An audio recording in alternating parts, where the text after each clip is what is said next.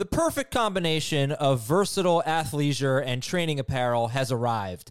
Thanks to the visionary minds of New Balance, Clutch Athletics, and Rich Paul, the designs reflect the heart of the athlete and the spirit of the community. With rising defensive football stars Will Anderson and Chase Young on the roster, Clutch Athletics brings the best innovative gear to all athletes, giving them style and performance on and off the field. Learn more and purchase Clutch Athletics at newbalance.com. This is Fantasy Football Today from CBS Sports. Here we go. Email us at fantasyfootball at cbsi.com. Here we go. It's time to dominate your fantasy league. Let's go. Now, here's some combination of Adam, Dave, Jamie, and Heath. Everybody's injured. Everybody is injured. Your best player, injured. Your second best player, probably injured. Questionable for next week. But your opponent's best player, also injured. Welcome to the Week 14 recap. The carnage of Week 14. We're going to talk about it here. Hope everybody had some good fortune today. Hope you won. Hope you advanced. If you didn't win, Dave and Heath, if people didn't win, if they just lost and they're out of it and they're still listening, what troopers they are. They must really love fantasy football, but hopefully everybody won. How are you guys doing today, Dave, Richard, and Heath Cummings? I'm on the brink of losing in my keeper league. It's the league that means the most to me. I won it last year. I'm very sad about it, uh, especially since I'm losing to my bitter rival. It's a guy I've only met once, and he talks so much trash, and it frustrates me. And he's about to knock us out of the playoffs and advance to the Final Four. It hurts in in my heart. Heath, how are you? Exhausted. Yeah. Um, I I I didn't have a bad day. Um, it seems like it's probably going to be okay. I've got some sweats tonight and tomorrow. Um, we'll see how this Sunday game goes during the podcast. I'll make sure to tell people all about oh, it. gosh. But Thank you for yeah, that. I'm I'm exhausted. Um, it was a stressful, stressful day. Too many injuries, too many weird things happening. I can't wait to break it all down with you. Yeah, and, and you know, the injuries are really the big story here. I mean, Mike Evans, Derrick Henry, uh, Dwayne Haskins, no, but Darius Guice, Josh Jacobs didn't even play. Odell Beckham's playing through maybe a sports hernia. DJ Chark got hurt. DeVante Parker concussion. So, and the tight ends. I mean, Jared Cook left with a concussion. George Kittle was dinged up late, but he's probably okay. Noah Fant thinks he's going to be okay. Mark Andrews uh, left in the second quarter with a knee injury. So, a lot of stuff here. Before we get to the best players of the week and some winners and some losers, which players, you know, let's take the, the early, early look at the waiver wire here. Which players are going to step up potentially in some injury absences? Who are we going to be looking at, guys? I think you have to go right to the Tampa Bay receivers and see who is who has the best chance to replace Mike Evans. And I took a look at the snaps. Breshad Perriman played 51 snaps in the game, and he had basically been the number three receiver all along, and he had a good game. Justin Watson also got involved. He played 43 snaps. All of them came after Mike Evans got hurt. So those are going to be your number two and number three receivers for Tampa Bay. They'll probably be working almost exclusively on the outside. Maybe one of them will mix and match with Godwin in the slot. But I, I, I couldn't tell you right now which one I think is the best bet to be that number two guy. Yeah, I mean, I think you're probably looking at Adrian Peterson. I think you're Yeah. probably looking at DeAndre Washington or the two guys that I mean, I can't imagine if Josh Jacobs was unable to play in this game with a fractured shoulder and they lost this game and they have nothing left to play for, why he would play again with a fractured shoulder. So Washington could be someone that we're running to the waiver wire for. And then if Guice is out for the remainder of the year, Adrian Peterson's going to be interesting again. Oh yeah, he should probably have about 18 carries a game going forward, like he did before Darius Darius Guice came back, and after Bill Callahan, you know, took over. He was getting feature work, and he was doing pretty well, even against some good run defenses. And one other guy, I actually think with Mike Evans out, I'm actually looking at OJ Howard, Dave. I think you know, what do you have about 70 yards in this game? Cameron Brate scored, I know that, but I think OJ Yeah. Howard might might have a little bit of revived value here. He might have a little bit, and he's available in a little less than two thirds of CBS Sports leagues. Brate's going to be out there in 80% of leagues. It's just about how much you really want to trust them. But the, the Tampa Bay film bears watching just to see how they moved forward without Evans and, and what it could mean. Okay. If Derrick Henry has, We'll, we'll talk about those guys more when we get to that game. yeah, Because I think it, they're all worth discussing. Uh, Derrick Henry has scored 19 or more non PPR fantasy points in five straight games. He is an absolute monster. And he left with an injury. So we'll see about Dion Lewis. Their next He, matchup. he is also talked after the game. I'm sorry to interrupt you, Adam, that's but fine. he talked after the game, told the coaches he wanted to keep playing. Coaches were the ones who held him out. They were up big. Yeah. So yeah. I don't think they really needed him, and they're they're coming into a three game stretch that's pretty darn important. Uh, they're right at the top. go ahead. go ahead. Why are you, We're- why are you playing I'm that? just transitioning you to our next segment. You can finish your Derrick Henry thought. He's the best. Their two of their last three games are against Houston, and that'll determine the AFC South to determine who will be the best That's in right. the AFC South. Now we have so many players that were the best today that we're actually going to be looking at the top five, the best uh, each position to start the show. By the way, make sure you're watching CBS Sports HQ on demand on uh, the HQ app.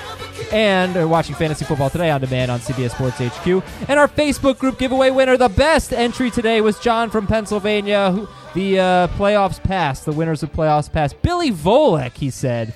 2004. Two straight weeks with four touchdowns and more than 400. I remember passing that. That's amazing. That's a good one here. He was the best back in the day, but this week, the best at each position. By the way, one of the things that I thought was amazing about today, I mean, I, this was a wacky day. We had the longest play from scrimmage all year, and we had three catches, three touchdown catches of more than 80 yards. But here are five quarterbacks that were among the best. We're not counting the Thursday games, and we're eliminating some some players that are automatic starts or whatever. Talking about the interesting guys. Drew Brees, though, 49 fantasy points. Jameis Winston, 42 fantasy points. Jimmy Garoppolo, 35 fantasy points. Philip Rivers, not so washed up, Heath, after all. Wow. 30 fantasy points for Rivers. And Ryan Tannehill, 32 fantasy points. Holy cow. Heath, what's your reaction to some of the best quarterbacks of week 14? I don't think I've ever been as wrong about a football game as I was the San Francisco New Orleans one. And Vegas was almost as wrong as I was. So I, I'm kind of okay with that. But yeah, that game just started off as a shootout. It was extremely fun. Both teams played on offense as if this was like a survive and advance game to the Super Bowl.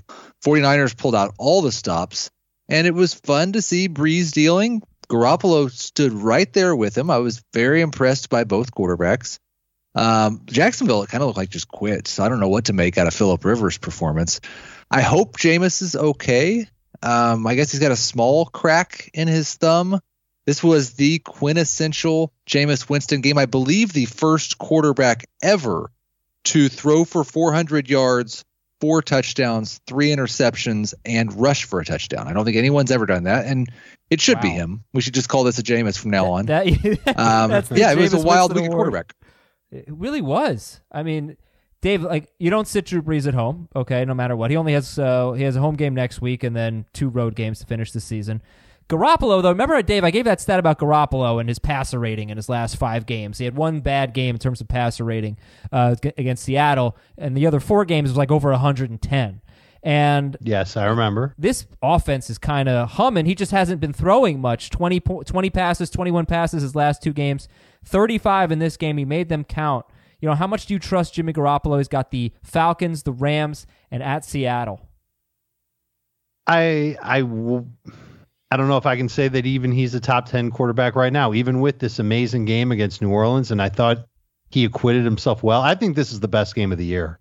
Uh, this will go down as the game that we look back on and, and say, uh, amazing, just Yeah. like we did last year with Chiefs and Rams. Remember that game It was supposed Oh, to be in yeah. Mexico and it ended Oh, up being a crazy shootout. So much fun. You'll go back and watch this game and, and you'll still be entertained by it. And I think that Garoppolo just played well. I don't think that the 49ers had uh, they they could have tried to run a little bit more, I guess. They just couldn't get it done to a degree that we're used to. And Garoppolo had to throw because Brees got off to a big lead, and he did fine against Atlanta and against the Rams. I don't know how much he's going to have to do that. So I'm I'm not going to hitch my wagon to Garoppolo for the next two weeks, unless he's my only guy. You know, if he's he's the only quarterback I have and don't really trust anybody on the waiver wire or anything like that, then sure I'll roll with him. But I still don't know if I can count on him as as a elite fantasy quarterback. Can you believe this from Ryan Tannehill? Last last thing, Heath. Houston next week, New Orleans the week after that, both at home. But uh, here are his fantasy points in his last seven games 22, 25, 24, 22, 36, 17, and 32. Pretty crazy and uh, very impressive for Ryan Tannehill. Yeah, still one of those games where you look at it and say, "What he threw 22 times or something." It's like it's not sustainable to do that, but you're going to start him at home against Houston, and then you're going to have a decision to make against New Orleans if you make it to the championship game. Look, I think a lot of this has to do with circumstances. And maybe we don't say that for for Brees, but I think we can say that something happens to all these other quarterbacks that forces them to put the ball in the air as much as they do. And and and they put up good numbers. Now, in the case of Tannehill, I don't know if it's anything that forces him to throw more, but playing the Oakland Raiders is usually a good thing for fantasy quarterbacks. And he had 91 yards on one play when it, he throws deep in the end zone to AJ Brown, who catches the ball, and Daryl Worley was covering him. He can't bring him down, and Brown runs the rest of the field for a touchdown. Yeah, but So he had did 300 that, and yards he made the rest other- of the game. I know, but You he know? had nearly a hundred of them on one play. I, he- Which this is is just six out of seven not games. Tannehill-like. Six out of seven He's games. not going to have a game like this again. No. Of course, he's going to be okay. Six out of seven He's gonna have some 22-ish games. yeah, that's I good. I. I, mean, I just think that there's pro- some serious circumstances that impacted a lot of these quarterbacks. Tampa can't run the football to save their lives, so Jameis just has to chuck it, and they were down in this game. Garoppolo I- was I down in his assume- game. He had to chuck it. I assume Tannehill is once again the number two quarterback in fantasy since he became the starter behind Lamar. behind Lamar. That's it. Yeah, maybe. All right, uh, Heath. By the way, remember our push-ups bet? It pushed. Yeah. Well, what do we do Yep. with this situation? You're both doing push-ups. I think we just both both do push-ups. We both had to do 15 push-ups. Kirk Cousins versus uh, versus uh, Patrick Mahomes. Gardner they both scored Minshew- 15. Was it Mahomes? It was Yeah. Mahomes, and yeah, yeah. I wish it would. Uh, Minshew also scored 15. How about He, that? right, right. That's why I thought that was the the bet. That was Mahomes versus Cousins. So, um, all right, Heath and I'll have to do 15 push-ups. Heath, how about you do uh, 25, and I'll do five. You know, we'll we'll call it even. Running I think back, I'd probably still get done first. running back, uh, the best of the best of this week.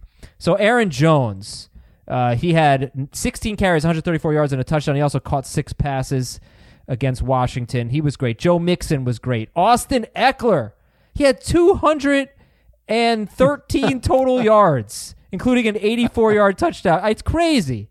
How Raheem about Mostert, those Jaguars? they're the worst. Wow. Raheem Mostert I is think worst Austin busting around. Ekeler's good. I think so too. Yeah. Actually, let me do it in order because Ekeler's number one, followed by Aaron Jones, followed by Joe Mixon, followed by Raheem Mostert, and then Derrick Henry. Uh, Dave, you get the first word on the running backs. Well, just going back to the 49ers, uh, Mo- Mostert had a great game. He only ran it 10 times and he only had 69 yards on those carries. And it was just a little uncharacteristic of San Francisco, but they had to throw the ball because they were playing from behind. Ekeler, total flukish type of a game. He's the reason why Philip Rivers had the monster game that he had because he had 112 yards receiving and a touchdown. I just think you load up against the Jaguars the rest of the way. That defense um, does not seem motivated, and uh, I I can't imagine Doug Marrone is doing much to get them excited to play. And they're on the road against Oakland next week. Jones, you knew he was capable of a good game. I think a game like this was was sorely needed from people who have stuck with him as long as they have. Mixon, I liked. I didn't think he'd be able to come through for something like this. 186 total yards, absolutely awesome. All right. Well, you you seem you seem like uh like you don't like you're you're not you're you're like d- downgrading these guys like they're they just benefited from circumstances. Is there anyone you're looking at? No you're- respect. Yeah, no respect, Dave. Are you are you fired up about any of these guys? Like, oh, can I'm so glad I have them. I'm they're going to win me championships. Aaron Jones, mean, Joe Ekeler- Mixon, Ekeler, Mi- Mostert, Henry, H- Henry. uh, know, People obviously. will continue to start Ekeler. Uh, you're starting Derrick Henry. That's Right, an obvious right. one. Uh, you're going to start Austin Ekeler, certainly in PPR leagues. He's got Minnesota next week. It's not going to be easy for him.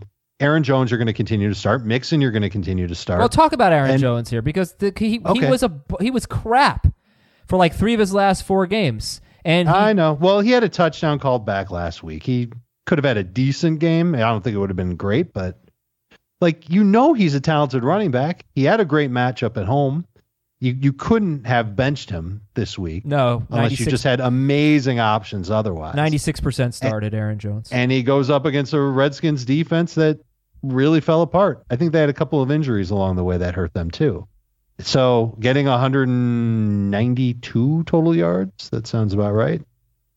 Pretty awesome. He's really, really good. And I think you can continue to start him. See, there's not a lot that we can say about these guys that's going to be, you know, mind blowing fantasy analysis in week 14 to 15 Well, of the NFL season. You know, Mixon's pretty interesting, Heath, because he was a tough call. You know, a lot of people had questions about Mixon, and 75% started compared to Aaron Jones, 96% started. You take the start percentages with a grain of salt this time of year, but uh, look, I, I could have seen a scenario where I sat Joe Mixon, but he had 23 carries, 146 yards, and a touchdown, plus three catches for 40 yards at Cleveland. I think Cleveland again showed they don't have a very good run defense. Just nobody had really been running on them much.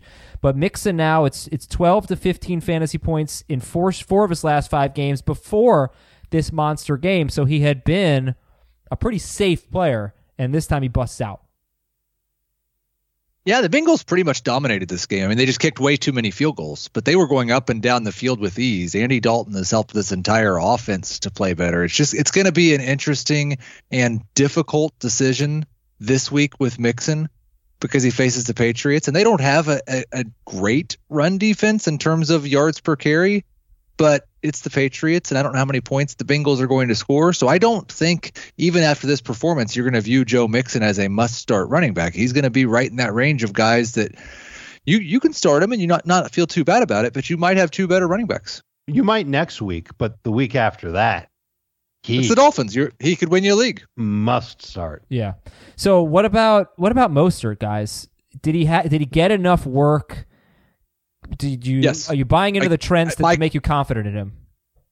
My, my questions were answered. He played something like 70% of the team snaps or 65% of the team 60. snaps. 60%. Uh, 60% is good 59. enough for me. Yeah. 59. We'll just keep going down. 42. 22% of the team played snaps. That's all he really needs.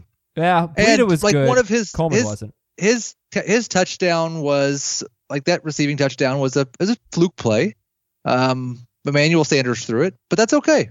Um, Right. I'm glad that he was on the field that much, and he's going to be right in that mix and range this week. They play the Falcons, who are a weird, weird defense, and I don't know what to make of them. and I think Tevin Coleman has just played his way out. Like I know he played um I think he played close to as many snaps as Breida, but Breida's just far and away a better player. So I don't know what they're gonna get out of Tevin Coleman that'll make them want to keep using him when they've got these other guys. Early in the game, they had a first and goal situation, and Coleman was in on first, second, and third and goal. I don't think he I don't think he got a carry though. Late in the game, it was all it seemed to me all Breida and Mostert with the important carries, at the important juncture of the game. So. Um, you know, Bre- Mostert is certainly trending in the right direction. And forget about the injuries. I mean, you're looking at the waiver wire. He's 55% owned, fa- placing facing the Falcons. Good running backs typically do well against them, and he's done well against the Ravens and the Saints uh, in two straight games. Saints were a little beat up on defense, no question. And I, I know um, Sheldon Rankins got hurt in this game. I don't know if he came back, but still, Breida's been, or excuse me, Mostert's been great. Uh, you mentioned the touchdown pass from Emmanuel Sanders. Hey, he's one of the best wide receivers this week. Seven catches, 157 yards, and a touchdown, plus a passing touchdown. So huge game for Sanders, and he was only started in 22% of leagues. He and A.J. Brown are your top wide receivers in non PPR, 28 fantasy points. Sanders has two more points in PPR, followed by Michael Thomas and Hopkins, whatever. But Robbie Anderson and a couple of Colts are two that I wanted to talk about here uh, Marcus Johnson and Zach Pascal. But let's start with Emmanuel Sanders and A.J. Brown, Dave. And who do you have more confidence in going forward between these two guys who both had more than 150 receiving yards today? I needed to see something from Emmanuel Sanders before I could start him comfortably in a fantasy league. And and kudos to the people who did start him. Twenty two percent, you said, Adam. Yeah. Started Emmanuel Sanders. Good for them, man. I I I couldn't have done it. I thought the matchup was too tough. It, it was scary to me. But look, he came through, and now against Atlanta next week, I don't know how much they're going to have to throw to beat the Falcons, but I think that there's a decent chance that he can get you double digits in PPR and close to it in non PPR. I'm still waiting for consistency from AJ Brown, and part of the issue is that he he's he's in the same type of situation as I just talked about with Emmanuel Sanders, where he's on a run first team. They don't necessarily target him a lot. When he does make a splash play, it's usually a really good one and it helps his fantasy managers out. But he has yet this year with back to back double digit PPR games. Mm. So, monster game this week. Next week against Houston, I know it seems like it's a good matchup and, and they could roll with him. And I think fantasy managers as a flex, fine. But expecting more than that makes me nervous. Br- Brown's one of those guys it's going to be really, really tough to sit this week just because you know he has the upside to just about win you your week. He kind of falls into that Will Fuller, Mike Williams range where he's a boom bust flex, but if he booms and he's on your bench, it's just going to be absolutely sickening. That's how I feel because he is on my bench in that league that I talked about to start the show, that keeper league. And I could use those points that he got this week. So, uh, you know, the the 49ers to me, they kind of feel like the Seahawks, where I, I really think Garoppolo, when you just look at his yards per attempt that he's had under Kyle Shanahan, I think if they throw the ball a lot, he's probably going to have a good game. But you know, they just want to run, run, run, and they wouldn't mind throwing 25 or fewer passes as they did in each of the two previous games.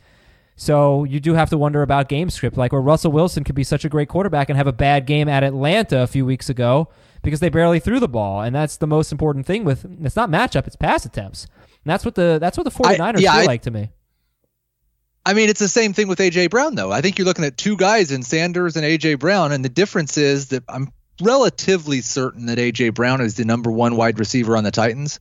I'm still not certain on a given week that Sanders is going to get more targets than Deebo Samuel. I wouldn't be surprised for the 49ers defense to kind of shut the Falcons offense down just a little bit and they run more in that game and there's not enough targets for both Sanders and Samuel. So I'm probably going to lean towards Brown if you're talking about these top 5 wide receivers and who I'm going to like the most in week 15. And Brown will be more likely to be in a competitive game as well. Well, okay, the other guys we're talking about are Robbie Anderson, who now has three straight games with 86 or more yards and a touchdown catch in three of his last four games. Uh, and Marcus Johnson and Zach Pascal. Anderson 73% owned, Pascal 60% owned. He had five catches, 74 yards, and a touchdown. And Marcus Johnson, unowned basically, 0%, three catches, 105 yards, and a touchdown at Tampa Bay. Tampa Bay once again getting torched by multiple wide receivers. Uh, so, you know, how would you how would you rank those three? Robbie Anderson at Baltimore next week, and then Pittsburgh. Marcus Johnson at New Orleans and Carolina, and Pascal same matchups. I would go with Pascal and then Anderson and then Marcus Johnson. He made a really nice play downfield. He did get another deep shot downfield also in that game that he didn't bring down. But again, this this mini breakout for him over the last two weeks, he's had seven and six targets. He's got three and four passes. Most weeks that's not going to be great great production. Whereas Pascal's now seen 19 targets in his past two games if the Colts are in a situation where they have to pass, I expect Pascal to be a number two wide receiver. They're at New Orleans next week. They're going to have to pass. I think Pascal will be a number two wide receiver. Yeah, and I'm nervous about the matchup for Robbie against Baltimore, and it's on a short week as well. But I can tell you that Robbie Anderson's taken over as the main receiver for Sam Darnold to lean on. And when he when he needs somebody, and it doesn't matter if it's crossing the field or going deep or you know game winning drive, something like that, Robbie Anderson's getting those targets. Had 11 of them. The next highest was Crowder with seven. He only turned that into three catches. And the next highest after that on the Jets was was uh, Demaryius with four targets. So I, I think Robbie's going to continue to get a lot of targets. I'm just not sure that he's a safe bet in either of his next two matchups. Well, this is it. We talked about it for so long. The Jets had this run of great, great matchups, and there was some pretty good fantasy production in there. And it's over. that that Yeah. run is is over with Baltimore, Pittsburgh, and Buffalo in their next three games. Let's finish up real quick on tight ends, guys, so we can talk about the injuries. DJ Chark's in a walking boot. Um, well, he was at the time we were recording anyway. But here are your top tight ends. One of them's concussed, Jared Cook, who has been absolutely money lately in the in the uh, six games before catching two touchdowns in one quarter. Uh, he had been averaging 13.7 PPR fantasy points in six games in the last six games. That would have been good if he had done that all year for the th- number three tight end in fantasy. So Cook's been amazing. Josh Hill we'll have to talk about because he caught a touchdown. And in his previous two games without Jared Cook, he had three for 43 and a touchdown. And then he had three for 39 without a touchdown somehow against Arizona. Noah Fant thinks he's going to play next week, and he had over 100 yards little fluky, some crap tackling by the Texans. Hayden Hurst scored, and he might, you know, he and Nick Boyle might get another look because uh, Mark Andrews may not play against the Jets. Um, Ian Thomas, five for 57 and a touchdown on 10 targets. Yes, Ian Thomas. And he's got Seattle next week. And then Cameron Brate also finished in the top five, but maybe we like OJ Howard better. OJ Howard didn't score, but he had 73 yards. Brate had 30 and a touchdown. So, Heath, uh, quick thoughts on these top tight ends. Yeah, I'm really interested in Ian Thomas. If Greg Olsen is out, he gets a very good matchup against the Seattle defense I think coming into this week had given up the fourth most fantasy points to tight ends. We've seen Thomas be good without Olson in the past. He got 10 targets in this game. Everything's great. If Jared Cook comes back, obviously you're starting him. The other one that's interesting, and of course I'm going to go back to him, is Noah Fant. I didn't start him any leagues this week, but he did see his targets tick up with Brandon Allen. Last week it was more Jeff Heuerman for some reason. Only saw four in this game, but he's shown us this big playability now twice this season. We don't have very many like bad tackling or not. We don't have very many tight ends that can do that. So he's shown us that ability twice now. I, have got some interest in him, definitely long term interest in him. All right, that's Noah Fant. He is 50% owned, and Noah Fant next week is at Kansas City, then it's Detroit, and then it's Oakland. Uh, by the way, the best of the best, obviously, was Jason Sanders coming off a touchdown performance. This is the Dolphins kicker. He scored a touchdown in week 13 and kicked seven field goals in week 14. Jason Sanders, you're the best. Don't get me started. When we get to that game, I'm going off. I'm going, I'm okay. going to go berserk. Well, let's get through the injuries here. You know, there actually there there aren't that many horrible ones really. There's like a lot of nicks and bruises, but it's bad. You know, Jameis Winston with a tiny fracture in his hand. We assume he's going to play. Just tiny fracture. Yeah, whatever. It's okay. It's no big deal. It's um, okay. He can throw interceptions with either deal. hand. Yeah. Right. Right. Patrick Mahomes was dealing with a hand injury, and he had another bad game. I mean, Patrick Mahomes, Patrick Mahomes is a bust. Sorry to say it. First three games were oh, amazing. Man. He's a bust since then.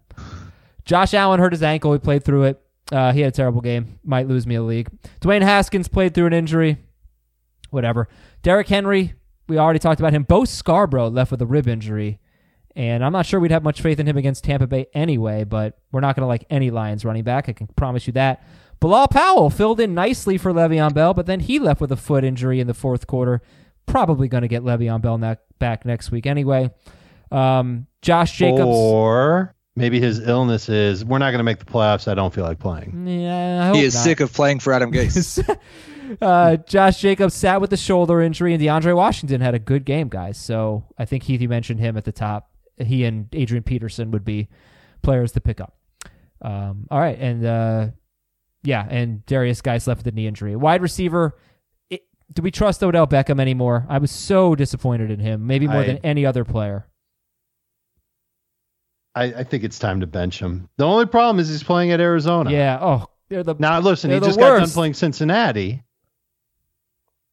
Yeah, I don't know. Baker's it's, it's, gonna be. He's probably gonna be ranked as a top twenty-four receiver. But I, I think, I think uh, it's really interesting to rate to rank Odell Beckham with Zach Pascal and AJ Brown and Robbie Anderson, and I think that's the range he deserves to be in. Okay. I'm not sure if I'm starting him over. I'm definitely not going to start him over Pascal. Probably not going to start him over AJ Brown. Like we can't say that he has more upside right now than AJ Brown. No, like, he doesn't have more upside than Robbie Anderson. He might have a higher floor than AJ Brown, but it's like a difference of five points versus three. It's true. Oh, it makes me ill. Mike Evans looks like more of a long term injury. Probably not going to have him next week. Uh, he you might not have him again the rest of the year. Bruce Arians said after the game it does not look good. DJ Chark's got an ankle, and N'Keal Harry hurt his hip. You might lo- you might lose a fantasy league because Tom Brady's touchdown pass to N'Keal Harry was called out of bounds, and Bill Belichick had no challenges, but they definitely scored on that play. Calvin Ridley left with an. You would think Bill injury. Belichick be better at managing that, wouldn't you? But you would think Sean Payton wouldn't fake a punt on fourth and eighteen. That was the dumbest thing of the yeah. day. That's pretty bad. Calvin Ridley abdominal injury, DeVante Parker concussion, Albert Wilson left with a head injury, so Allen Hurns maybe is interesting. We'll see. They're at the Giants. Somebody's going to have a or big Isaiah game. Ford, yep. who had oh, like 90 yards today.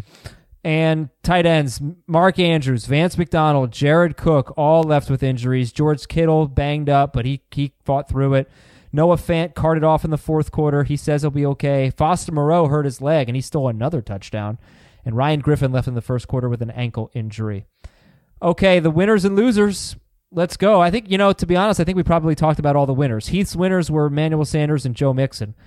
Dave's winners were Robbie Anderson and Raheem Mostert. So let's go to the losers and start with Heath's. LeSean McCoy, I think he had 13 touches, right? I mean, pets a little bit for that. and Jamaal Williams was your other loser. So, all right, start with LeSean McCoy. Didn't really come through at the Patriots. And this was a perfect situation. Like the Chiefs got a big lead. They went super conservative. There were plenty of touches available, and they were giving the ball to Spencer Ware. I just like they are extremely concerned about the amount of work that LeSean McCoy gets. And he in this matchup, we, I think we just knew that 10 to 13 wasn't going to be enough um, I don't have any confidence. Like, I don't know how many injuries it would take or what type of situation the Chiefs would have to be in where they would give him 15 plus touches. And if that's not available to him, then he's nothing more than a desperation flex on a weekly basis. So all week long, I touted LeSean McCoy and made the case why he was a good number two fantasy running back. And then this is why you watch FFT on CBS Sports HQ. Tom Spencer, who is Jim Nantz's right hand man in the booth, comes on with us every Sunday morning, and he speculated that LeSean McCoy and Darwin Thompson were going to split touches. Thompson was going to get a lot of playing time, and he thought that both of them would get at least 10 touches. And when I heard that, I thought, okay, that means that LeSean McCoy is not going to get the type of workload that I would expect a coach to give a veteran in the middle of a big game. McCoy had 12 touches, Darwin only had eight. Didn't really matter. Neither of them were really very good for fantasy purposes. And when I heard that, I knew that I had to move LeSean McCoy down, and that's what I did in my rankings. I thought McCoy was no better than a flex. Put Thompson as a flex; they were both busts. But I, I, I agree with Heath. You really aren't ever going to feel good about a Chiefs running back. And Spencer um, Adam, had five carries. We need to. I just wanted I just wanted to tell you that Malcolm Brown ah. just stole a touchdown from Todd Gurley. Oh, that's, that's huge nice for me. Share that. That is huge for me. Thank you very much. I actually am elated right now playing against Todd Gurley, hanging on to a slim Lee. okay, um, so yeah, McCoy. I didn't think he was going to get necessarily more than thirteen to fourteen touches. He got twelve. I just thought he'd score, and he didn't because he scores every time Damien Williams is out until this week. Uh, your I other, there's a lesson to be learned there. There's a I lesson. He, yeah. Well, I thought they were going to score more points. I mean, I thought they were going to have a big offensive game, and they really didn't. And they scored. They scored what? 23. 23 against the Patriots. Yeah, like, that's pretty good against the Patriots. But did it feel like they had a good offensive game? Because to me, it felt like a really bad game for both teams. You they know? did early on. it looked better early on, and then it was a struggle. It was second, an, half. second half. It was an Andy Reid game. It was an Andy Reid with a big lead game. Uh, no, I don't. I don't look at it that way. Okay, well, they, Andy Reid with a big lead. Game. I think they. I think they could have scored more points. Is what I'm saying. Right. Yeah. Right. Uh, okay. So uh, the other loser was Jamaal Williams, and it almost it felt like they really wanted to get some good vibes going for Aaron Jones, but Jamaal Williams had seven carries and no catches in this game. Yeah, I thought this was one of those games that even if he didn't get the work in the passing game, which we should have assumed that he would because he had for a month, that there would be enough carries available against a bad Washington team with a positive game script that he could still be okay. And that just wasn't the case at all. More than a two to one split in the running game. Aaron Jones had six catches, he had zero. Now, I hesitate to say this is just the way that it's going to be now, but I've been starting Jamaal Williams for the past four or five weeks as a high end flex or low end number two running back and with relative confidence if I have any teams that started Jamaal Williams and survived this week, I'm going to have to. It's going to be a, a, real gut check. I can help you that out. Decision is I can, made I can help you week out. 15. I, I know what the deal is with Jamaal Williams. It's it's score. Okay. Davante Adams has played five games since returning from the injury. Jamaal Williams in those five games has two games with like a lot of receiving yards, basically. Those were the two games that got blown out at the Chargers and at the 49ers. The three games that they have won, he had zero catches against Carolina, zero catches against Washington, and he had four catches at the Giants, four catches for 26 yards. But in the other two games, six for 39 and a touchdown and seven for 35 receiving. So I just don't really feel good about him unless I think they're going to be trailing. And uh, Chicago probably not going to be the case next week. I don't think they will be.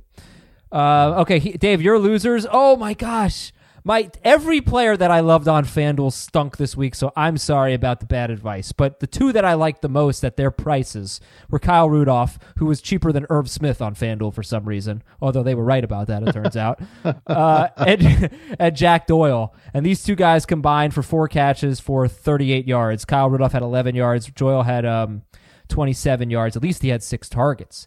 But uh, Dave, really disappointed. Oh, hooray, six targets. How in the hell do the Colts have 35 points and Jack Doyle has two catches for 27 yards? And how how does Jacoby Brissett have 251 yards and two touchdowns and Doyle is his third leading receiver with 27 yards? Kind of mind numbing to me and disappointing that he only had that. I would expect a semblance of a bounce back game in his future when he uh who's the guy next week? New Orleans. Not going to be easy for him, but it's going to be a game where they're going to have to throw. I figured they're going to trail or at least be in a competitive game. Um, a very va- bad letdown game from Jack Doyle. Yeah. You going to go right back to him, though? I mean, it makes sense. I'm not going to rank him nearly as high. Really? Yeah. I know Kittle just had a great game. They're not the same type of tight end. All right. Listen, I got a segment called Are We Done Here? Talk about some players who I, I think it's fair to just lose faith in them at this point, but maybe not. And then we're going to do this quickly, and then we're going to get right to the games with the Didn't we believe it or used to call this the drop-o-meter and we gave you a number or I would just say drop or don't drop? Yeah, it's a little ads and drops at this point. I mean, you know. Are we done here? Let's just have fun with it. Let's go fast and then get to the games. And let's start with Kyler Murray. Two straight games with 12 or 13 fantasy points. He has Cleveland and then Seattle in his next two games. Are we done here with Kyler Murray? You can be done here with Kyler. I'd put him around a four. I think Cleveland and Seattle both have defenses that he. I mean, you might need to use Kyler Murray. So four on the drop meter. four on the. I, we're not doing the drop meter. Okay, I, I, guess think we're- he's sure we are. doing the I drop-o-meter. guess we're doing That's exactly what we're doing. Well, you know, the reason why it's not just real quick is like you might want to keep a guy just to just to avoid him being on your opponent's team. There, you know, you don't want to start him, but you don't have to necessarily give him away. Tom Brady at Cincinnati next week. 12 fantasy points against the Chiefs after 30 last week against the Texans. Are we done here with Tom Brady? Yes. No, Yes. No. I'm playing Cincinnati I- like, next week, and this Two weeks in a row. Two weeks in a row, we've said he's playing Cincinnati this week. It's going to be a gr- three weeks in a row. A quarterbacks have been bad against Cincinnati. All right. Maybe, maybe. I So. like. He might. I he just- might throw 12, 12 passes in that game. He had. He he ended up having a good game last week. I know it came. A lot of it came in garbage time, and I talked about that. It's one of the reasons why I didn't like Brady this week. Should have had another touchdown this week. Um, I I think he can have a pretty decent game. Not going to say he's a must-start quarterback. I would keep him ahead of Kyler Murray. I mean, once once again, he threw 36 passes, and the thing is, even against Cincinnati, they are the Patriots are one of the worst running teams in football. And Brady entered this game with the most pass attempts in the NFL. He's, I'm guessing he's still there. So I mean, again, that's somebody I don't want to drop to let my opponent play against me, you know, at Cincinnati. But I'm not sure I'm going to trust him to start. Baker Mayfield, 10 points against Cincinnati, but he only threw 24 passes. Nick Chubb and Kareem Hunt took care of it, and they he just didn't play well though. But he's at Arizona next week. Are we done here with Baker Mayfield? Baker Mayfield came into this game averaging the same number of fantasy points per game as Marcus Mariota. Baker Mayfield's average went down in this game. He is now averaging fewer fantasy points per game than Marcus Mariota. Yeah, it's That's I don't think we need to talk about him anymore. I think I'm starting him next week against Arizona. Well, when you say you're starting him, uh, you've really got to line them up against whoever else Okay, is ready? out there. And remember, most leagues there's only going to be four teams left. Go ahead. I, here it is. It's me and Heath have to make this decision. It's a, it's our super flex league.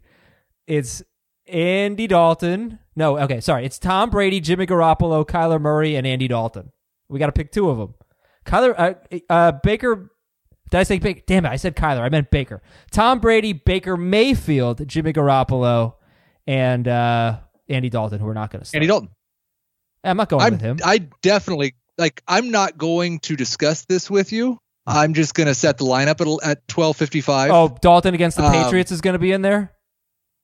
No, Kyler is over Baker. No, we don't have Kyler. I said Kyler. I meant Baker. We have Brady, Baker, and Garoppolo. We have to choose two of them. I think you Garoppolo should go. and- I think you should go with Wentz and Goff. There we go. There we go. All right. Are we done here with Ronald Jones? yes, I think Yeah. the Bucks are done here with Ronald Jones. Okay, moving on. Are we done here their- with Sony Michel? He's still Michel? their best running back. He might be. but- Yes, we're done with Sony. Oh yes. Oh well, he's a big loser today. I mean, if you you c- you could not trust him, but maybe you can at Cincinnati next week. Uh, Yeah, like- he's gonna score four touchdowns. w- but would you be too afraid Oh. to drop Sony Michel? No, Okay. no. I don't want to drop a- Sony he- Michel. He's a potential grenade that your opponent could pick up and start. If your opponent, if you're in the fantasy playoffs and your opponent picks up and starts Sony Michel, then either there were a lot Against of running back injuries. Even against the Bengals, you don't know how good he's going to be or how much time he's going to get. I would rather like I trust Sony Michel to be a startable running back over Tom Brady to be a startable quarterback against the Bengals. No, No, I don't. I do. I, don't. I don't I trust don't. I that. do. I don't trust that he'd be the best running back. Burkhead got more work today. Bolden, of Yep. course, scored a touchdown. Uh, James White got red them. zone work, go, uh, green zone, magenta zone, any zone. He got work, you know, near the five. James White, he got a carry at the five yard line, I think. So I, I, I don't know. Like Michel had a terrible game against one of the worst run defenses in football and wasn't used in those big situations. So I can't trust him, but at the same time, like I don't know that I want to play against him next week. This is the best. I would love to. have- I would love to. Fair enough. Send me an invi- send me an evite to play against So- Sony Michel next week. Are we done here with Alvin Kamara in a non PPR league? no, move on. Stop it. This is ridiculous. Are we done here with Jamison Crowder? Three for 30 on seven targets. Yeah, because of the schedule. Each side. I, Yeah. I I don't know how you can feel good about him, about starting him and trusting him. I no, I agree with that completely. I'd feel less comfortable. I think Dave, you made the proclamation earlier that you can tell us now that Robbie Anderson has taken over for Jamison Crowder as the top target in this offense, and he has been lately, and I hope he is moving forward. But I have zero, zero, zero confidence that Robbie Anderson is getting more targets, receptions, yards, or touchdowns than Jamison Crowder next week. Are and by the way, Jamison Crowder was open for a touchdown, and and uh, Sam Darnold just didn't throw the ball. He really dropped the ball there. Are we done here with John Brown, who's at Pittsburgh next week? and he's No. at New England the week after that. Oh, you'll never be done with John Brown, the greatest receiver ever, who hasn't even had 40 receiving yards in three straight games. I'm not done with him. He couldn't come up with some sort of magic touchdown this week. Despite eight targets, the eight targets are nice. Um, he's he's going to be a low end flex for me. Are we done here with Courtland Sutton, who had five catches for 34 yards after getting No. a lead? Yeah, I figured as much. That's another He's a- He's a boom bust flex, but you don't. You're not dropping these guys. Denver somehow scores 38 points. That's how much they score in like six games, and they did it against Houston. And Courtland Sutton only has 34 yards. It's crazy. All right, we got a lot of games to get to here, a lot of players to talk about. And uh, Heath, are you ready to rock and roll here? Ready for what? Ready for that? Kansas City 23. Did we get to the George Ethan Out part? Kansas Like you just leave me hanging. What do you mean? What are you talking Okay, go. Kansas City 23, New England 16, believe it or not. Believe it or not, Julian Edelman is the only Patriot you can start against the Bengals. Didn't you have a similar, believe it or not, for the Patriots last week? Yeah, yeah, he did. Two weeks ago. You Two weeks ago. Rinse, wash, and repeat with these for the Patriots. This isn't easy, Dave. I got to come up with a new one every week, and I can't decide what they're going to be until after I see what Adam spends 45 minutes talking about. Believe it or not, uh, or let me answer no, your it's question the first. question. Um, I I think you can believe it. yeah, I th- I'm still optimistic about Brady, but it's pretty hard. Th- These like He- he's they- not- these receivers cannot make any plays for him. Here's the deal: like if you've got Brady and he's, you can't trust him compared to somebody like Wentz or Cousins or Rodgers. Like you're going to take Rodgers over him next week. I know Rodgers didn't have a good game this week. You're going to probably end up cutting Brady for somebody to just stash for the remaining playoff games in your fantasy league. So I I, I think it is going to come down to uh, Edelman is the only guy in all formats, And James White, you might go to as a flex in full PPR. Yeah, that's fine. I'll believe that. You have one for the Chiefs, or would you like me to do that?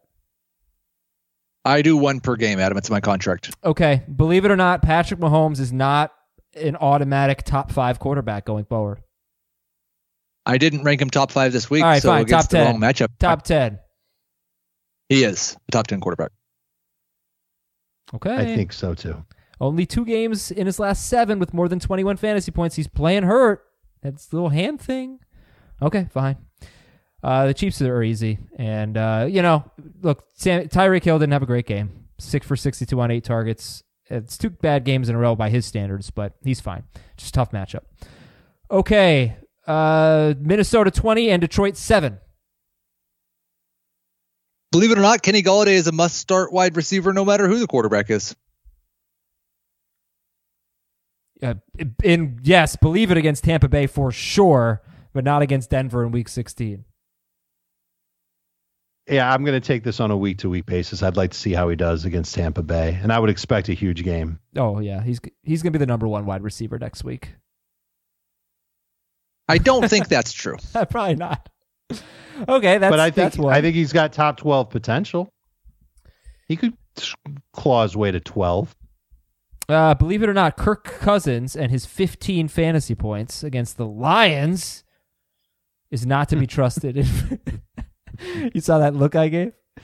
Yes. Uh, Kirk Cousins is not to be trusted in your fantasy playoffs. Believe it or not. At the Chargers next week. Their, their their defense bounced back. Um I would take him ahead of Brady. So that would put him closer to top 12. So you don't really believe it. Correct. Believe it or not, you can start Alexander Mattison as a flex. He had 14 carries in this game. I don't believe it. Um, who do they play again? The Chargers, who have a really good run defense lately since Melvin Ingram came back. Yeah, I do not believe it. Yeah, he had 14 carries, Mattison. Six of his 14 carries came in the third and the fourth quarter after they had a 20 to nothing lead. So uh, at, at- up until that point, Dalvin Cook had had 16 carries and Mattison had had eight. All right, next game is Tennessee 42 and Oakland 21. What do we got? Yes. yes. Yes, yes. Robert Woods touchdown. Oh, He Mike, did it. Mike Ah. Williams and Robert Woods scored today. How about that? Who's left with zero touchdowns that we can gripe about? Yes. I don't know. Um, Todd Gurley had another carry and got stood, stood up at the two, Adam. So we are living on edge right now. Believe it or not, life is awesome and everything is wonderful. Believe it or not, Ryan Tannehill has turned this Titans offense into a legitimately good offense. Believe it. yeah, they're legit. They're legit. Believe it. I wonder if Derrick Henry misses the game, how much faith we would have in Dion Lewis, who wasn't very good when he got a lot of work last year. Um, but you know, I think the nice thing is if if that happens, we would probably see a few more pass attempts for Ryan Tannehill. They'd probably dump some balls off to Dion Lewis in the flat to make up for their lack of ability to run quite as successfully. So I don't know how much it would necessarily hurt Tannehill next week. Um, I'm I think I'm Ryan Tannehill is probably going to be like a top eight quarterback for me this week. you know, I, I kind of liked. um, oh, maybe. sorry, Maybe. I kind of liked Derek Carr. You know, this as like a you can stream him because I thought you know, look, he can't play in cold weather, so he's back home in warmer Right. weather, and he scored 23 fantasy points. He, threw for 263 yards and two touchdowns, and he's got the Jaguars coming next week. So believe it or not, uh, we got a top 15 to 20 quarterback, a, a worthy streamer next week in Derek Carr. he might be higher than that. He might be just inside the top 15. He is definitely streamable against a Jaguars defense that I don't expect to be competitive the rest of the way. Yeah, he's streamable. He's fine. DeAndre Washington could be awesome. I mean, he had 14 carries for 53 yards and a touchdown. He had six catches in this game. Jalen Richard had seven Yeah. carries and two catches, and the Jaguars have maybe the worst run defense in football right now. That surprised me that Washington was that involved in the passing game. Same, yeah. Uh, believe it or not, we're done with Tyrell Williams. Drop him. Believe it. Heath, believe that? Drop. Ty- you better drop Tyrell. Oh yeah, I dropped Tyrell last week in like four different leagues. Okay. Jets 22, Dolphins 21. Probably was a pretty exciting game. Saw almost none of it. You know, no I touchdowns saw really. So too much of it. uh, the red zone wasn't, Dave, wasn't really all Dave over this go game. ahead. Oh, Let- let Dave, Dave yes, please, Dave. This game.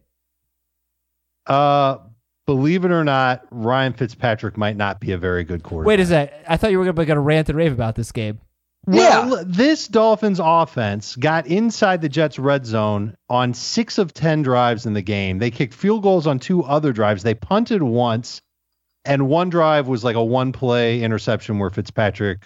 uh, Fitzpatrick did not look like he was like tuned into the game. He was off just a little bit, and he still had a chance to come through for, well, not necessarily come through, but put his team in a position to win with a truckload of field goals. It is annoying to me how close they got to the end zone. I loved Fitzpatrick this week because I thought he'd be able to move the ball. He did, and the Jets just bent a lot. And then when they got in the red zone, the Dolphins just wilted. It was Well, very frustrating you're forgetting for me. The big thing is DeVante Parker got hurt. I mean, if look, I was they all about could have used DeVante Parker, Yeah. but even without it, they were moving the ball. Just they were moving the ball with Isaiah Ford and Allen Hurns.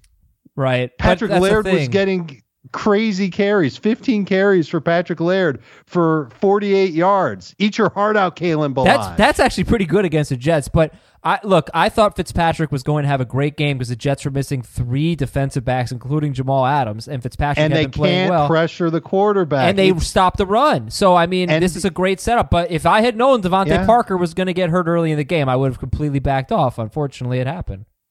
Yeah, and Gesicki only had one catch. I know Really? he went to him a couple times in the end zone. The ball was just not on target. Fitzpatrick was off target. It was very frustrating. And I started him in one of my leagues. I started him over Baker. That was the good news. But the bad news is I'm still going to lose in my playoff league. No, sorry, man. Okay, let's do it. Believe it or not, Heath. What do you got? He in should have. He should have come through. Oh, I, Damn I had I had a real one about the Jets. I just knew Dave Yeah. wanted to rant about the uh, Dolphins for a while. Believe it or not, Le'Veon Bell is the only Jet that actually needs to be rostered. And I don't know if I'd feel good starting him against the Ravens. No, and I can't- I can't- Ste- And the whoever they played, the Steelers. the, right? the Ravens, Steelers, and Bills in their next three games. Yeah, I mean, I feel like Robbie Anderson's kind of earned it, but I don't know that I'm going to feel. I, I, you know, I I'm going to disagree. I'm going to say I don't believe it. I think Robbie Anderson. Okay. What do you think? You, I, I think Robbie is startable. Uh, I think he's flexible, but He probably is. Most NFL players are. you know what I mean. You can put him in your flex, PPR, or non Oh, that's what you PPR. meant. but I'd still rather have AJ Brown and probably a bunch of other receivers. Uh, Heath, are you believing that that Le'Veon Bell is the only one that needs to be rostered? I think he probably is. Yeah. All right, Denver 38 and Houston 24. Saw this coming. Yeah, yeah. Just this is pretty much like it's hard to find one for this game because it's went exactly the way that Right. we all expected it to. Mhm. Um, believe it or not, you should trust Philip Lindsay as a number two running back this week and next week. And if you play week 17, the week after that too, because he plays the Chiefs, the Lions, and the Raiders the next three weeks. Yeah, the we- Chiefs are his great toughest schedule. matchup. Oh, Dave, what do you think? Believe it. Phil, You know what? I believe I, I I will, and I didn't believe him coming into the week. I didn't like him coming into the week, and he got you double digit fantasy points, and it's good for him. Uh, he should have had two touchdowns in the game. He had one called back. If uh, if Drew Lock continues to play like he's playing, you can't stack up against the run against Denver, and I think Lindsay will have some good opportunities. I thought it was very funny that Philip Lindsay caught exactly two passes because we had a discussion about his uh, reception over under total and we couldn't believe it was only two. And he caught two. So it was disappointing. Early in the game, And Royce Freeman scored a receiving touchdown. Yeah, I he Philip Lindsay every week is one of the most difficult players for me. I think when you know when people ask us questions, Philip Lindsay or this guy or that guy, and I I often go against Philip Lindsay. He has a fairly safe floor of about sixty total yards, sixty to seventy total yards. But if he didn't score in this game, you're looking at another disappointing game. 16 carries for 51 yards and only two catches. So, you know, in his last three games going into this one, 13 to 17 carries, 57 to 67 rushing yards, and 11 or fewer receiving yards in each game. So maybe it's more like 60 to 70 total yards, and he hadn't scored. So I, I think I'm just surprised at the amount of points they were able to score. But considering he's a 60 to 70 total yard guy who doesn't catch a lot of passes on a terrible offense, you know, that's why I don't really like Philip Lindsay that much. Number two running back. Okay, uh, believe it or not, for the Texans, mm, Carlos Hyde is not. Don't believe it. it. Drop Carlos Hyde. Believe it or not. Oh, uh, PPR. You can you you could drop him if you wanted to. If you don't need the running back depth. Harder. Yeah, I don't want to start him. I don't think. Yeah, he's he's look. He wasn't that bad, right? 14 carries, 73 yards, but he's also not that good. Titans, Bucks, Titans to end the year. Titans' run defense is okay. Bucks is obviously really good. And I was looking forward to a big game from Will Fuller, but he did not play. Uh, Tampa Bay 38 and Indianapolis 35. If you believe it or not, if you survived Jack Doyle's disappointment, you should start him again in Week 15. Oh, I believe it. At New Orleans, Yeah, I don't care. I don't think New Orleans is very good against tight ends. they might not be very good in general defensively. They they were pretty bad today, all things considered. They've been a tough Uh, team to he'll, figure he'll he'll make the cut. I'll I'll say he makes the cut as a top twelve tight end, but I'm not nearly as excited as I was. Heath, what do you think? Um, I would. He'll be a top 12 guy. Um, there's a good chance that you'll have someone else on the waiver wire or your roster that you can start over him. So, So- no, don't believe it. the one th- big takeaway that I had here from this game is that this is another game where Jacoby Brissett had a good fantasy game when Marlon Mack rushed for less than 50 yards, or maybe it was 50 or less. So this is now four games where Marlon Mack has really struggled to run the ball, and in all four of those games, off top of my head, I think it was 21 or more, maybe 22 or more fantasy points for Brissett and six point per passing touchdown leagues. This was better. This was 26. So you know, you look at the matchups. Are they going to be able to run the ball against the Saints? That's their next matchup. He might actually be good. If they can't run the ball and Brissett has to throw, he might be good. Now we got to see if Sheldon Rankins is playing. We got to see if those two linebackers are playing. But something to keep in mind. He's not a high upside guy, so you know it's hard to really recommend him. But um, you know that that's that that was a big takeaway for me. And for the Tampa Bay Buccaneers, oh, uh, believe it or not, eh, you really shouldn't pick up another Buccaneers wide receiver, even with Mike Evans out. Believe it. I I don't know how you can trust one over the other. Like I can come back on Tuesday and make a recommendation. Let's say it's Breshad Perriman, and maybe he just gets it. The past couple of weeks he's been good. What kind of a situation are you going to be in where you're going to consider him Right. as a as a flex? You know what I'm saying? Like I, there's potential for him to have a game, you know, five catches for 80 yards, something like that, or to find the end zone. Maybe Justin Watson is that guy. I, I just don't think that they'll ever be trustworthy enough for fantasy purposes unless you're starting four or five receivers. All right, next game is the best game of the day, best game of the season, probably. San Francisco 48 and New Orleans 46. But San Francisco's been in some really good games. And I think one thing I probably should have factored in more is like, you, you had to wonder if they have played like twice against Arizona, who runs a, a bunch of plays, an overtime game against Seattle. They throttled Green Bay. Then they went to Baltimore and played that game. And it's like, they must be spent at this point. So the defense really did not hold up in this game. Um, but what do we got, Heath? Believe it or not, for the uh, 49ers and the Saints. Let's have some fun. Believe it or not, Michael Thomas is the best wide receiver in the NFL and is going to break Marvin Harrison's record. Uh, yes and no. I mean, no and yes. I don't think he's the best wide receiver in the NFL, but I do think he's going to break the record. I think he's the best receiver in the NFL. How close is he to the record, Heath? He's on pace. I'm to going. I'm it. looking it up right now. I yes. Um, I believe he need before this game. I believe he needed to average nine catches per game the rest of the way. So he's going to get it. Um, I mean, he only had like six or seven in his last game, right? Yeah. He Yes. could have a down game, but He won't. He's up to 121 now with three games I- to play. was he? Is he up to 121 now, or do you have 100? Yes, that's correct. 121 right now. Mm-hmm. And the record is one. Uh, You got to I'll be look it up. you got to be a downfield guy for me to consider you the best wide receiver in football. So I'm going to see, say I think no. what I think what you what he has done the last couple of years, because I kind of agree with you, But I think a fair way to evaluate the guys that work a like he's not Jarvis Landry, he's not Julian Edelman. Um, I think the maybe the most fair way to evaluate is yards per target, because that takes into account both catch rate and yards per. Because yards per reception isn't totally fair if one guy's catching 85% of his Sure. targets, another guy's catching 50 or 60. He's at 9.2 for his career, 9.8 this year. This year is his career best, 9.8. Last year was his career best, 9.6. Almost no one averages nine and a half yards per target consistently.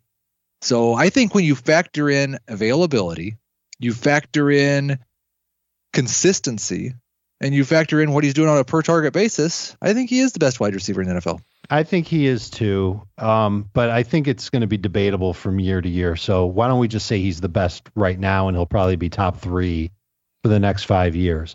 Uh, shout out to Sal Governal, Marvin Harrison, 143 receptions, 143. Aw, one four So he he needs 22 in th- in three games. He's just a little over seven He per might game. have He's gonna 22 in one game. You know him. He's, Did either did, did he's either of you ever page someone one four three back in the day? Did you ever send? Page? Yeah, beep. Did you ever Page send, someone? Yeah. Did you ever send one four three to someone's beeper? The people who I knew who had pagers would think it would be weird if you sent them a 143. Um, no.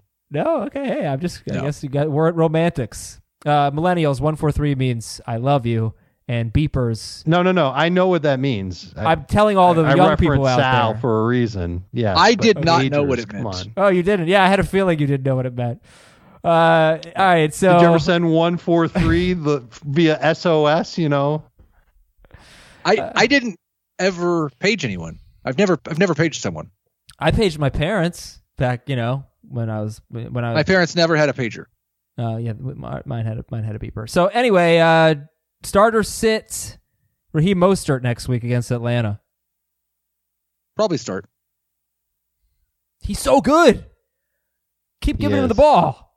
Come on, man. They Ten should. carries for 69 yards and a touchdown. Two catches. For What's 40 yards what would be the rationale for them to not do it at this point? It's, it's, they go back and they look at the film and they say Raheem Mostert didn't do what we wanted him to do in the game against New Orleans, a game we won. I know, but Let's Breida, go back to Breida averaged Tevin Coleman. Breida averaged nine yards per carry. I think so. I- Is it like I? So I they're both assume and there's I never ass- been one guy the whole time. Right. I assume Mostert's going to lead the team in carries. Is he going to have 13, which I think would be enough to start him?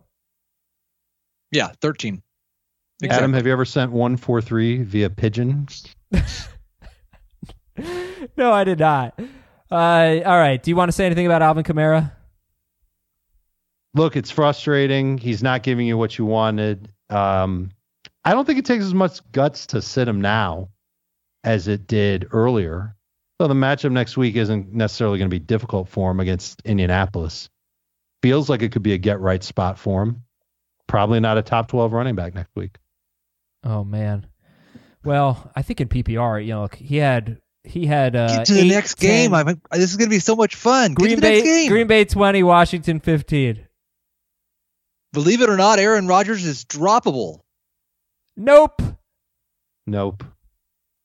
Oh baby, Chicago and at Minnesota. Actually, maybe, maybe he hasn't. I feel He like hasn't Chicago been good. is the type of game that he'll get wired for and have Has Three he touchdowns. has he had one good game this season against Nope. a good defense? Nope. I was just about to say that against a, a good fantasy matchup, he has not.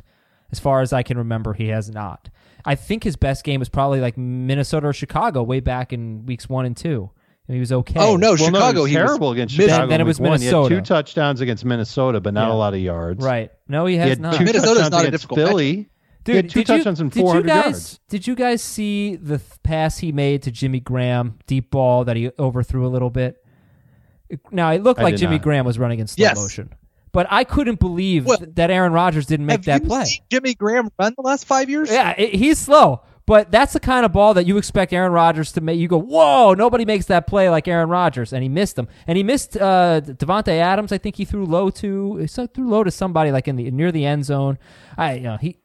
I- I'm I not- think like seriously, at Chicago, 203 yards, one touchdown. Against Minnesota at home, 209 yards, two touchdowns. Against Denver at home, 235 yards, one touchdown. Um, against the 49ers, 104 yards, one like he's played four or five good defenses. He has been terrible in almost every game. Yeah, it's, so it's true. But I, would- I would this is- you would you start Derek Carr? We talked about Carr as a streamer earlier in the show. Carr or Aaron Rodgers? Who are you going to rank higher? For sure, Tannehill over Rodgers. For sure. Okay. What about Carr? I don't know about that. I'm not as optimistic as you are currently about Carr. I just don't. I worry with the Raiders, and I don't know how I'm going to feel about Jacksonville's offense going into Oakland. Like it, this Bad. seems like it should be an ugly, gross shootout. But if Gardner Minshew's bad and Jacksonville doesn't score points, I don't know that Derek Carr is going to be any good at all. All right, guys. So how about uh, we move on? We got like five games left in about five minutes. So Cleveland 27, Cincinnati 19. Um, believe it or not, you can continue to start both Nick Chubb and Kareem Hunt. Believe it. I believe that as well. They are at, well. Uh, I don't. Oh wait, sorry. I'm looking at the Bengals. They've got matchup. Arizona. They have this week. Arizona. Yes, I thought they had New England. That's the that's the uh, uh, Bengals. You're yes, looking. Yeah. you absolutely can start them against New England. And believe it or not, you are sitting Tyler Boyd next week against the Patriots. You can believe that. Yeah, I'll, I'll believe that. And believe it or not, you are starting David Njoku next week at Arizona. One catch on three targets this week. I do not With a believe turnover. That. That wasn't enough for me. Like uh, we, I talked about it with Vance McDonald today, and I didn't. I I didn't start him. Um, there have been tight ends that are bad enough that they were not good against Arizona. Um, Vance McDonald was one. Tyler Eifert was one, and I David Njoku certainly looks like one. Njoku or Jack Doyle next week? Jack Doyle, Njoku or Kyle Rudolph? Kyle Rudolph, Njoku or Jimmy Graham? Kaden Smith. Njoku. Baltimore 24, Buffalo 17. Um, believe it or not, Lamar Jackson and Mark Ingram are the only Ravens worth using the rest of the way. No, Mark Andrews. What's wrong with Mark Andrews? I think Andrews has a chance to play on Thursday. It's a short week. I know that's. I mean, that's the only reason why we're probably not going to rank him to start the week. He's going to have to practice, or at least say they'll say that he would be able to practice. Um, I think I'd go with Andrews over Njoku. The Jets, so by the way, it. the Jets give up the fourth fewest fantasy points to tight ends. because Uh, they give up a bunch of fantasy points to everyone else except and Mike they Gesicki was Fitzpatrick. terrible He today. was, yes, he was. Um, I don't know how many catchable passes he actually had. okay, believe it or not, Devin Singletary is a must-start player. He had sixty. He was sixty-six percent started. Yeah, but you know what was frustrating? Who got in at the goal line and who went backwards? Stupid Frank Who Gore, went backwards and at he the goal got line? knocked backwards for two yards. Bold prediction: Devin Singletary scores a inside the five yard line touchdown. That's it. That's it. That's it for Frank Gore. It was a big mistake. It was very dumb. There. That's it. He blew his opportunity. Devin Singletary is going to start getting those. this carries. is going to be what breaks the yeah, camel's back. yeah, because it doesn't make any sense that he was their best player all all day offensively. And they bring in Frank Gore in that situation and they go backwards? Absolutely not. It doesn't make any sense. They- Atlanta and they've been doing it a lot over the course of the year where they trust Frank Gore inside the three. Yeah, well, they shouldn't because he never gets in. Atlanta 40, Carolina 20. Believe it or not, start Ian Thomas over David Njoku. Oh, believe that. Oh, yeah. For Seattle's a great matchup. No, Ian Thomas was really good last year. He's when a Olsen good was out. player. Mhm. Yeah. Yeah, if he's he's a available in a good player. dynasty league, you go you go get him for sure. He's on mine. Uh, believe it or not, you can drop Curtis Samuel. He's 85% owned. Are you going to feel good starting Uh, him next week? I, I don't want like he is the type of guy that I would fear if I was facing an opponent that like had a bad problem at flex because Curtis Samuel has got a little bit of AJ Brown in him and could put up No, a five catch 150 Well, no, he doesn't. does. No, no. Curtis Samuel only scores touchdowns. He has two games this year with more than like 62 yards. They were both against the Bucks. His yards are awful. The only thing he does is score touchdowns. And he's Well, AJ Brown only zone AJ. Brown only has like four games with more than 62 yards. But they've all come in the last eight weeks or whatever. Uh, but but it's Samuel. If he's not facing the Bucks, his yards are low. And next week it's Seattle. Recency bias will tell us that AJ Brown is is the one that you start ahead. I also think because just Curtis Samuel can't get on the same page on the deep ball with Kyle Allen. So if you if you start him, you're hoping he catches a red zone touchdown.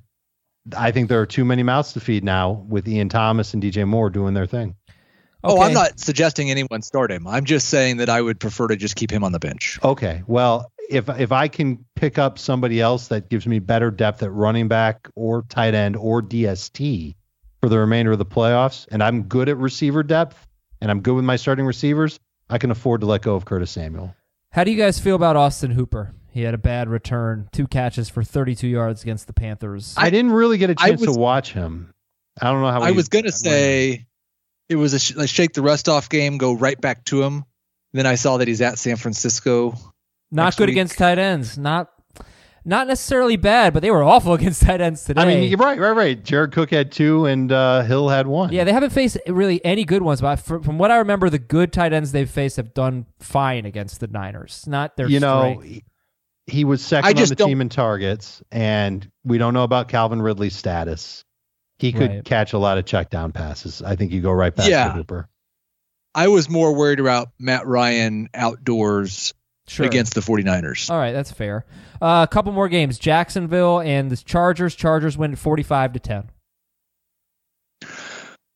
Believe it or not, Heath's going right back to Gardner Minshew against the Raiders. You're gonna you're gonna start Gardner Minshew and John Brown. and uh, actually, you might be okay with Gardner Minshew. That's actually a much more favorable situation.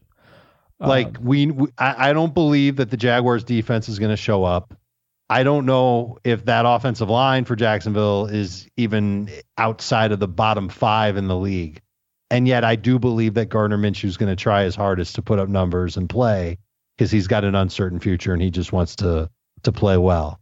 I think he's in the streaming conversation because that Raiders defense is so bad. Heath, Yeah, I- like I- he's well, behind Tannehill for sure. But Heath, But he's if, ahead of Carr. if DJ Chark doesn't play, you, I think you got to back off, right?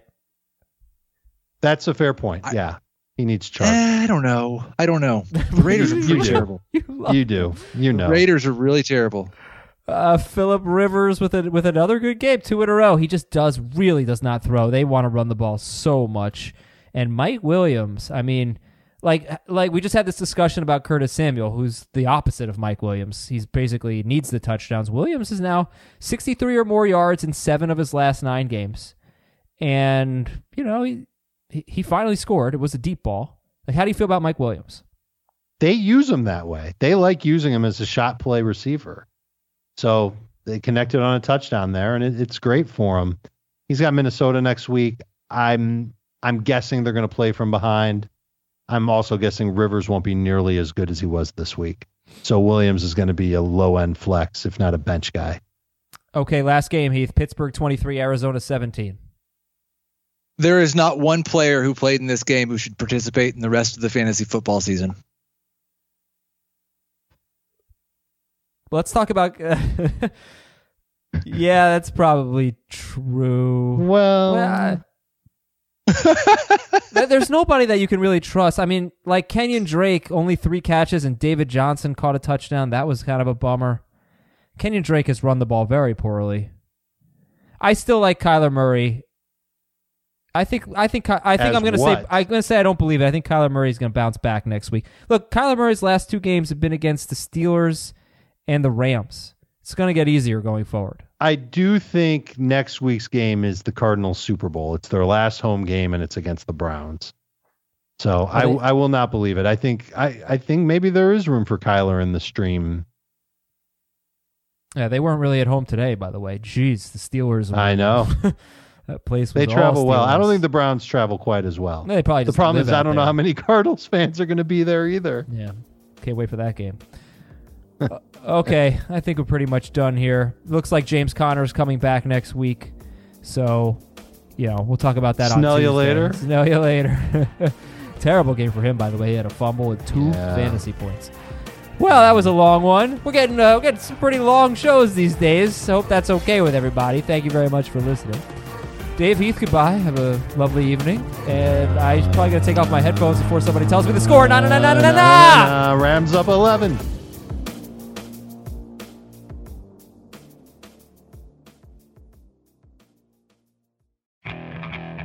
Okay, picture this. It's Friday afternoon when a thought hits you. I can waste another weekend doing the same old whatever, or I can conquer it. I can hop into my all new Hyundai Santa Fe and hit the road. Any road. The steeper, the better. Because my all new Santa Fe is available with HTRAC, all wheel drive, so I can hit the trail without a worry in the world. Heck, with three rows and best in class rear cargo space, I can pack the whole family in with all our gear. We've got available dual wireless charging for our phones, so we'll never lose touch with civilization, and we won't lose touch with the primordial power of Mother Earth. So, which is it? Waste the weekend or do something a little more epic? And conquer it in the all new Hyundai Santa Fe. Visit HyundaiUSA.com or call 562 for more details. Hyundai, there's joy in every journey.